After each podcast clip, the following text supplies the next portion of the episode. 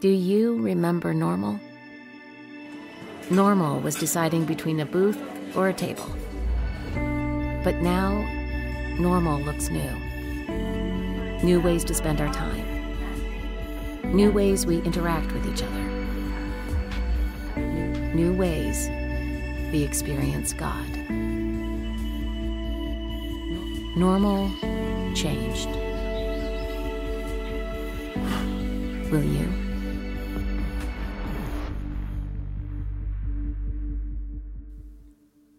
What is going on, students? It's so good uh, to see all of you tonight.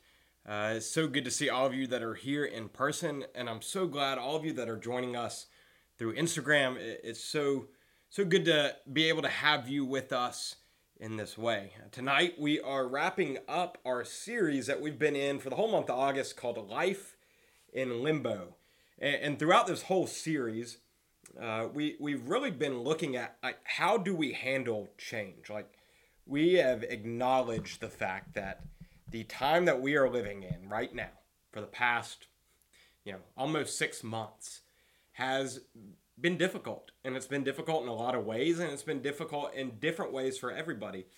Uh, but so we've been exploring how do we handle change? How do we find hope in hard times? And so we we simply the first week we looked at how do we handle change when we looked up the looked at the need for us to give over our control of our lives to God and the importance of that and how that enables us to be able to handle change and different circumstances in our lives. And then the next week we looked at the importance of Christian community and we looked at why our community, the people that we have around us in our lives, they need to be rooted in Christ. And we looked at how the community in Christ enables us to handle change, what we talked about the first week. Because if you don't have people in your life who will encourage you and encourage you to give up control to God, who will encourage you through the hard times and point you back to the promises of God, it's going to be really hard for you to handle change and have a, a focus through change that is focused and centered on the promises of God. And so this week, we're going to talk about uh, how we can find direction for the future? You know, right now, I think that is a question we are all asking ourselves is how do we find direction going forward from COVID-19? Like what's next? What what what do we do now? Like we're in this season, so what do we do? Where are we going? And, and very simply, I will tell you the answer to this, and we'll talk about it more in depth later. But ultimately, if we are going to find direction, we have to seek God. It's as simple as that. If we want to find direction, clear direction, meaningful, purposeful direction in our lives, we have to seek God. But before we can position ourselves to seek God, I, think there are a couple of things that we have to do and we have to be willing to do. And so I want to walk through the things that we need to do in order to position ourselves to seek God. And and the first thing I think that we we absolutely must do is we have to put things into context. You may ask, what is context? And context is simply the setting that surrounds a circumstance by which things can be interpreted, right? So it, it's the the setting around a circumstance in which we can infer, we can imply the meaning of what is going on we can understand what is going on. And a lot of times, I don't think we seek God in times of change, in times of suffering, in times of uncertainty, because we've taken things out of context. We've taken several things out of context, and when we take those things out of context, we position ourselves in a way that we're not going to want. A, we're not going to want to seek God, but also B, we're just not going to. And so I, I think there are several things that we have to, as individuals, and, and frankly, like as a society, we need to put back into context.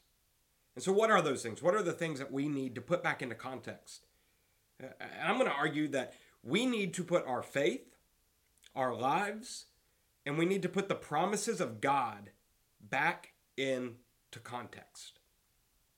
You know, I think in a lot of ways we have as people, as Christians, developed in some cases, this idea of a fairy tale faith, where a lot of us, we may believe in God, but we have this sense of a fairy tale faith. Let me put it this way. When we look at most fairy tales, right? It, it, like, take a Disney princess movie, for example. If you take a Disney princess movie, really, I, I don't care what Disney movie you look at, they all follow the same storyline. It's just the characters and the, the minor details change to make it unique.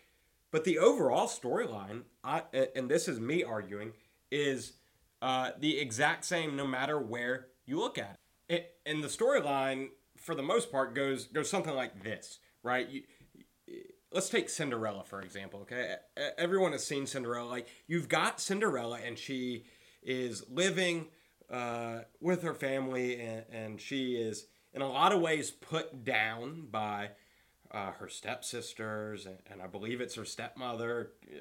Uh, please don't email me. Please don't call me, text me if I'm wrong on this. But, you know, she's put down and she's not really seen as an equal in the household. So she's got this hardship, right? So she has hardship. And then comes the fairy godmother. And, then comes the, the pumpkin that turns into a carriage, and she meets Prince Charming. So she has the solution to her hardship. And then after she receives that solution to her hardship, she proceeds to live this, this abundant life of, of ease and of great joy. And so, in a lot of ways, I think we have adopted this fairy tale faith that follows the, ex- the same exact uh, obstacle overcoming uh, narrative that we see in fairy tales. And I think when it comes to our faith, some people, you know, and maybe it's not even limited to some people, maybe it's all people. Like we we all have hardships in our life. Right? We all struggle. We we all go through different situations that are difficult for us. But sometimes we walk through those obstacles, right? And you find the solution. And for for for us, that's the solution that we see to our obstacles is faith in Christ. But what we do with that solution makes or breaks the whole narrative. Okay? Because a lot of times we are really prone to view the solution of our faith in Christ as the answer to overcoming every obstacle in our life. And when we find faith in Christ, we now all of a sudden just expect that we're going to live this life of abundance, this life of ease, and it's just not the case. That's just not what God promises us. In fact, Jesus uh, promises us very clearly that it's going to be hard. You see, faith doesn't allow you to overcome earthly obstacles, it allows you to overcome obstacles eternally. Now, hear me when I say this faith will help you overcome earthly obstacles. But it's not just a one stop shop. You have faith and you overcome everything. Sometimes you got to walk through them. Sometimes you got to walk through the struggles. You don't just overcome the obstacles of life and never have to deal with them again. But for so many of us, we think that faith is just the solution to where we overcome the obstacles of life once and for all. Faith will help you overcome the individual obstacles and help you get through them but it doesn't help you overcome obstacles from the overall general sense of you'll never have obstacles in your life again. And so many times we we use our faith as that type of a solution. And like I said, Jesus is very clear about the obstacles that we will face in our earthly lives. If you have your Bible with you, I want you to flip to Matthew chapter 5 verses 11 through 12. And this is going to be up on the screen for you too if you don't have your, your Bible with you. I just want us to read this. Okay? Here's, here's what it says Matthew chapter 5, 11 through 12. God blesses you when people mock you and persecute you and lie about you and say all sorts of evil things about you because you are my followers. Be happy about it. Be very glad, for a great reward awaits you in heaven. And remember, the ancient prophets were persecuted in the same way. And so, Jesus here is talking about hey, you're going to experience these different obstacles, these different struggles in your life. And ultimately endure these because the reward that you will receive is in heaven and it's so much greater than anything you could ever experience here on earth. Your reward awaits you in heaven. And so while faith helps us overcome individual obstacles, it doesn't mean that we'll never face obstacles and struggles in our life. But our faith does mean that we will overcome obstacles once and for all eternally as we are in heaven with Christ. And so, as long as we take faith out of context, we will never seek God because we will be too busy blaming God.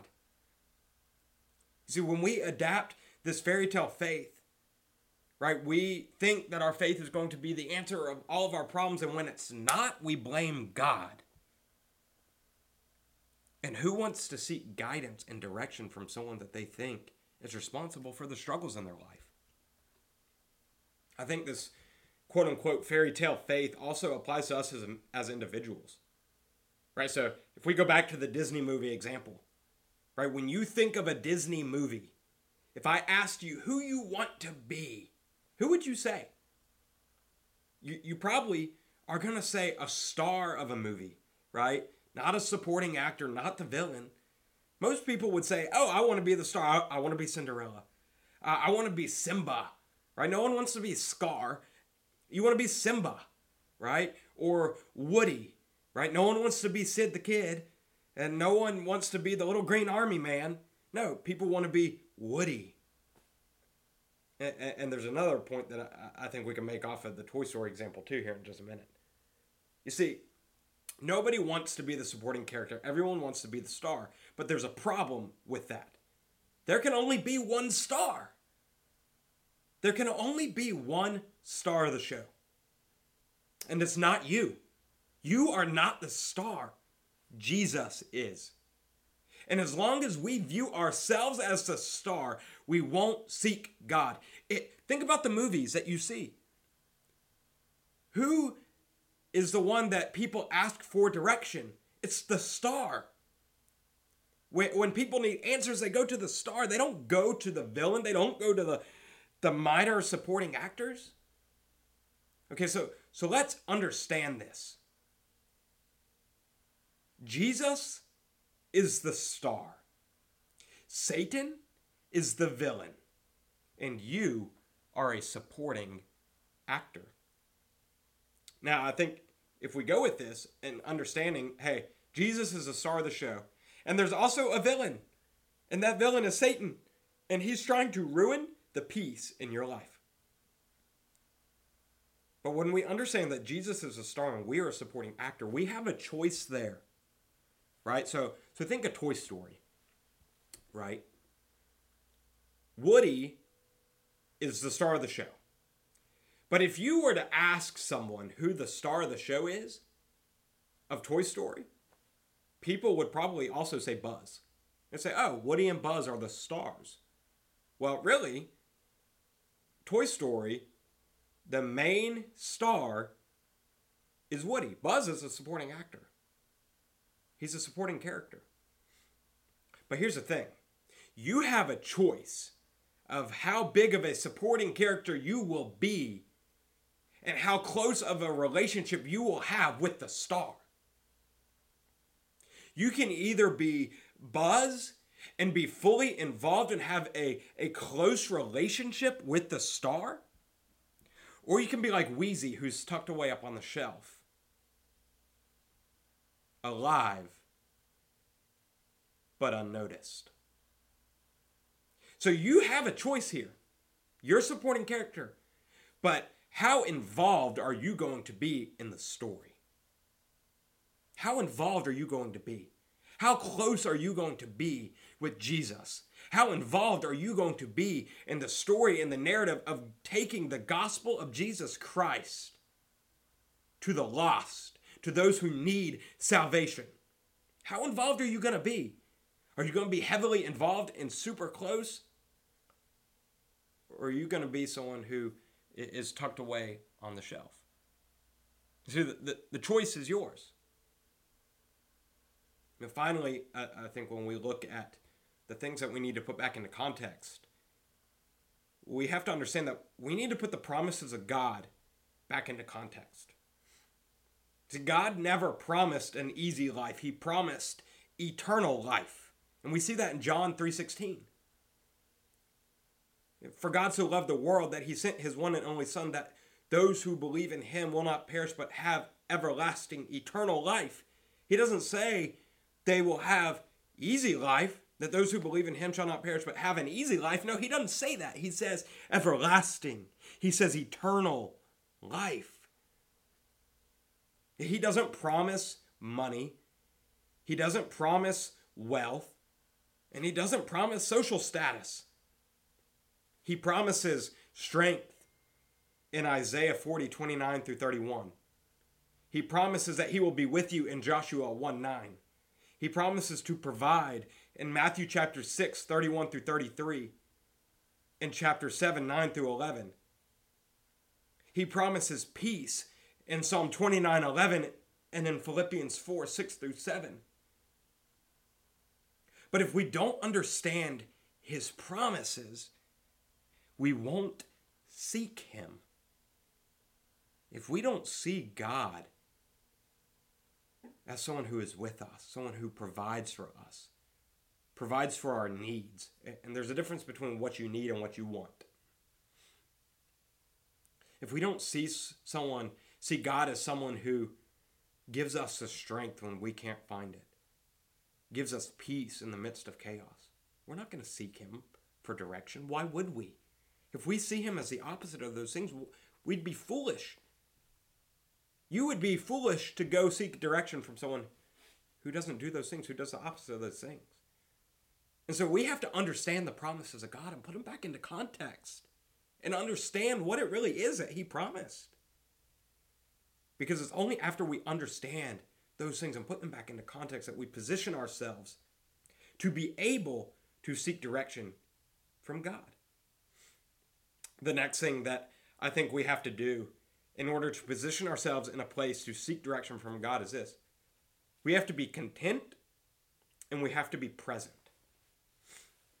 too often I find myself saying and I hear other people saying, if only. And we got to stop saying that. We have to stop saying, if only, followed by whatever it is. When we say those words, we signal two things. We signal that we are not content with where we are at, and we are not present where we are at. Let me tell you something. Be content and be present where you are because God will use you. We are all in the middle of COVID 19. You can't deny it. I can't deny it. That's where we are, which means God has put us here.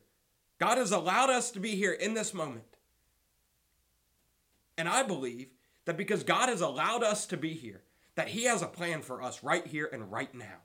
But if we were too busy looking ahead and saying, if only COVID 19 wasn't a thing, man, if only COVID 19 didn't exist, I could do this, or I could do that, or I could have this, or I could have that, we completely miss the opportunity that's right in front of us. Because we're not content and we're not present because we're too busy looking ahead to what we desire or what we hope to have or what we hope to do. Stop saying, if only. Be content and be present where you are because God will use you. I, I want to read to you some, some parts of Hebrews chapter 11. We're essentially going to go through the whole chapter, but I, uh, I've picked out parts of each verse that, that I want to read to you. If you don't know, Hebrews chapter 11 is what many people call the hall of faith. It's all about the faith that people had in God. And so I want to read this to you. And, and I think we're going to see something real interesting come out of this. So here we go Hebrews chapter 11.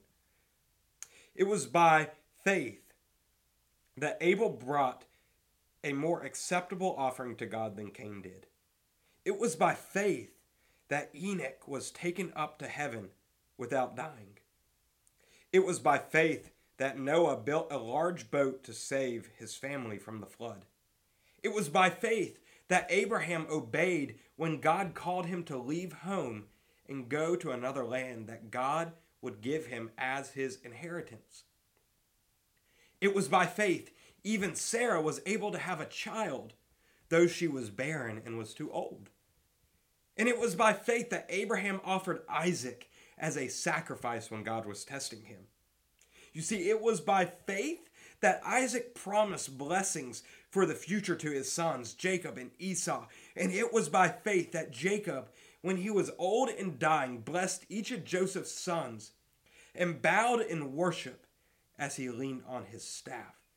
And it was by faith that Joseph, when he was about to die, said confidently that the people of Israel would leave Egypt. It was by faith that Moses' parents hid him for three months when he was born.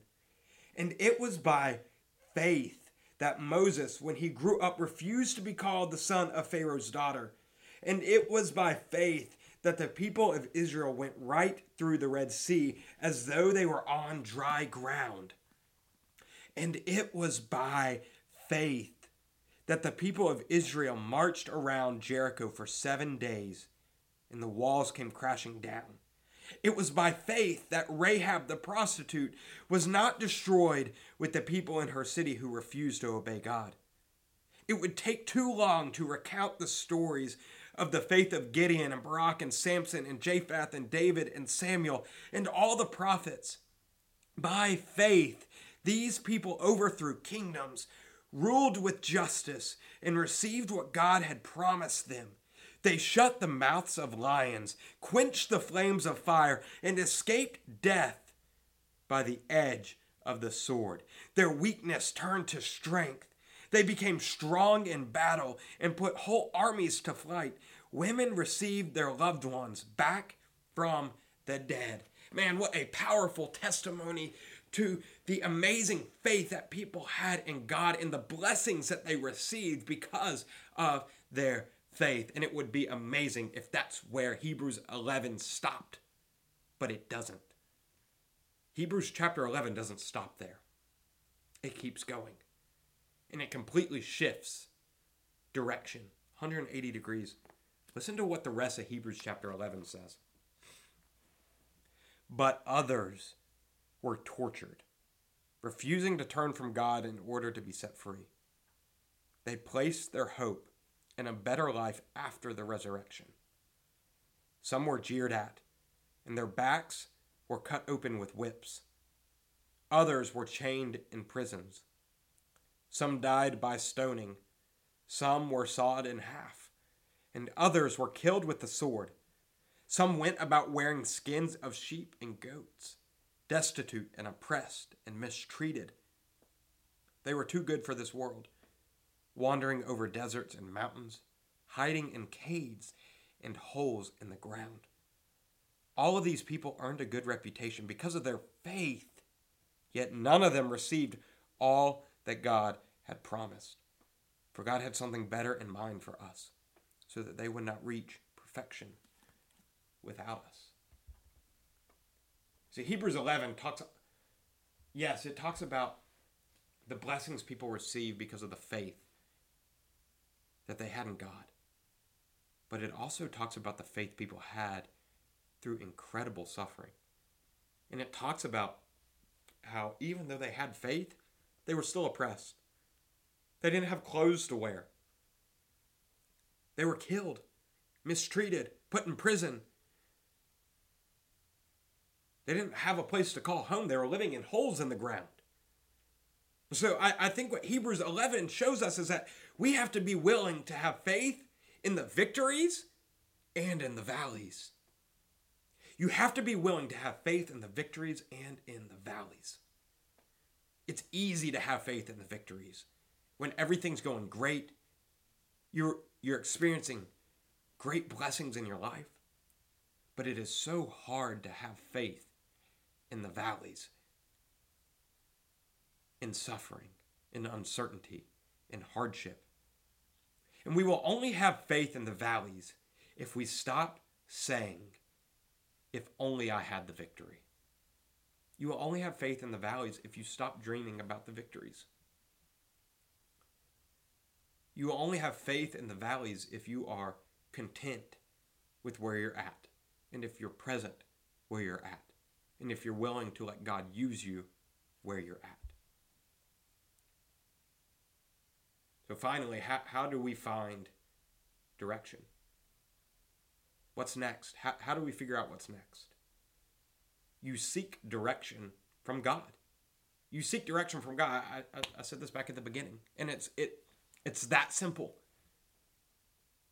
But it can be really hard. So how do we do that? How do we seek direction from God? The first way we do it is we surround ourselves consistently with God. Surround yourself consistently with God. Pray, read scripture, worship. Allow God to influence you from every single direction, in every single moment, in every single area of your life. And, and this goes back to when we were talking about Christian community.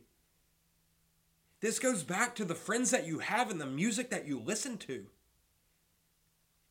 You cannot receive direction from God if you are influenced by the world. Think of, uh, you know, putting on armor. If you were going to go into battle, you wouldn't just wear armor on the front of your body. No, that would be dumb. That would be crazy. Because what happens if you get stabbed in the side or hit from the back? You're not protected. You have to surround yourselves fully and you can't just surround yourself part of the time and not others. You have to consistently surround yourself because you don't know when you're going to need that armor. And so the same is true with us. We have to surround ourselves fully and consistently with God. You know, I think back uh, to when I was in college and I was part of a fraternity. And, and I saw this evident in, in my life really well. You know, uh, in that fraternity, man, you know, just uh, an easy thing for me to think about here is just cussing, just in college, not just in the fraternity, but in college in general.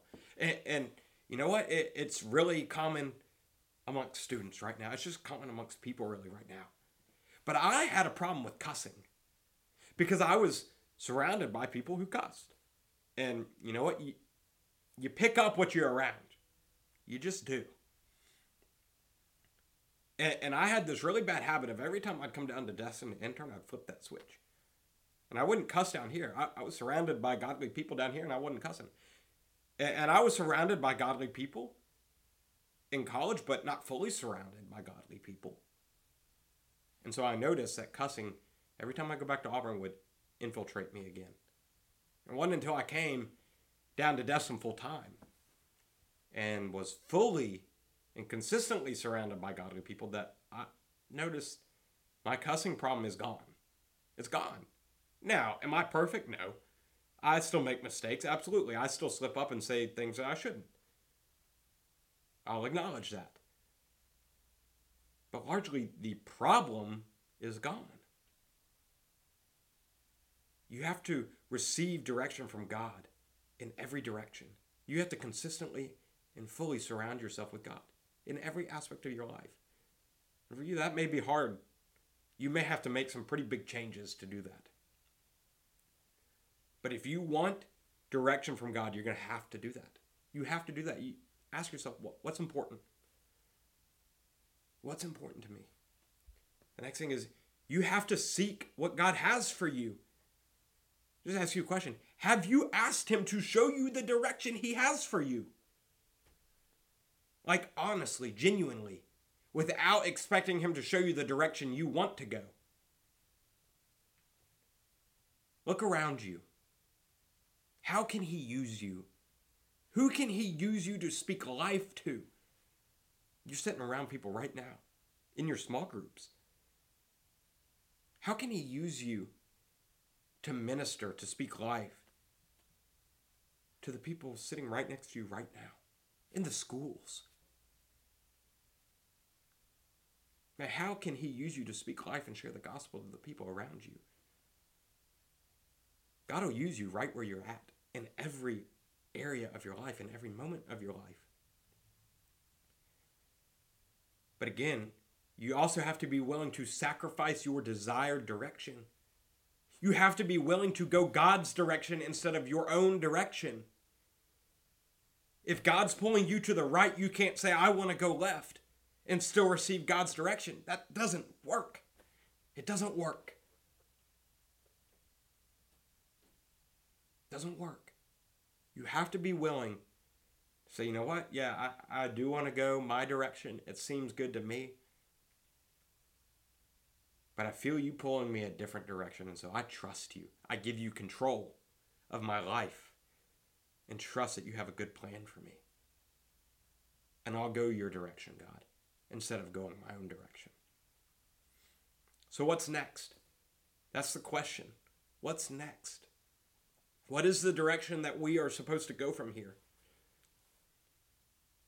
And honestly, this may not be the answer you want to hear, but that's a question you need, and that's a question you have to ask God about.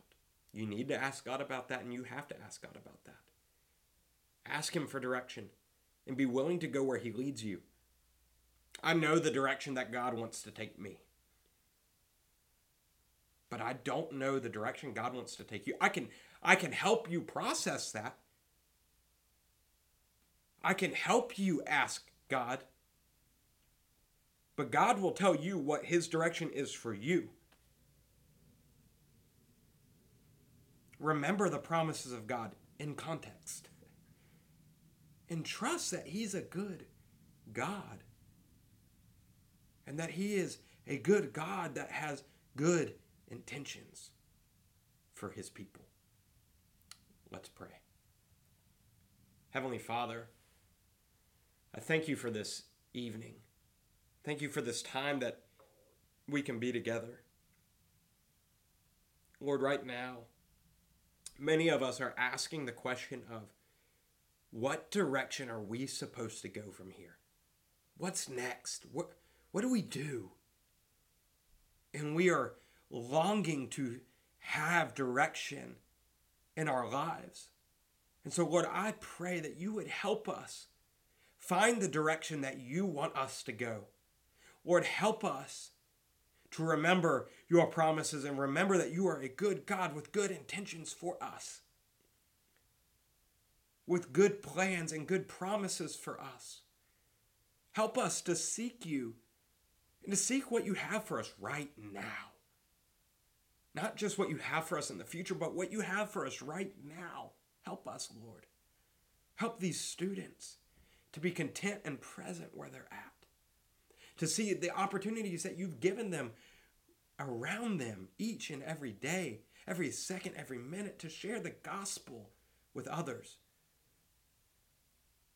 and so, Lord, I pray that you would help us. Help us to follow you. Help us to seek and follow your direction instead of our own. Lord, I love these students. And I thank you for the overwhelming love that you have for each and every one of them. And Lord, as they prepare to go into the school year next week, Lord, I pray that you just give them peace. I know it's a crazy time to be going back to school. So just give them peace and give them direction calm their nerves, and help them as they go through each and every day. Lord, I love you, and I thank you for all that you do for us. And it's in Jesus' name we pray. Amen. Hey everyone, this is Nathan Sell, the youth pastor at Destin United Methodist Church. I want to thank you for taking the time to listen to this podcast. My prayer is that the Lord would use this podcast as an opportunity to speak life into you I hope all of you know the love that the Lord has for you and that you are experiencing His blessings each and every day. God bless you, and thank you for listening.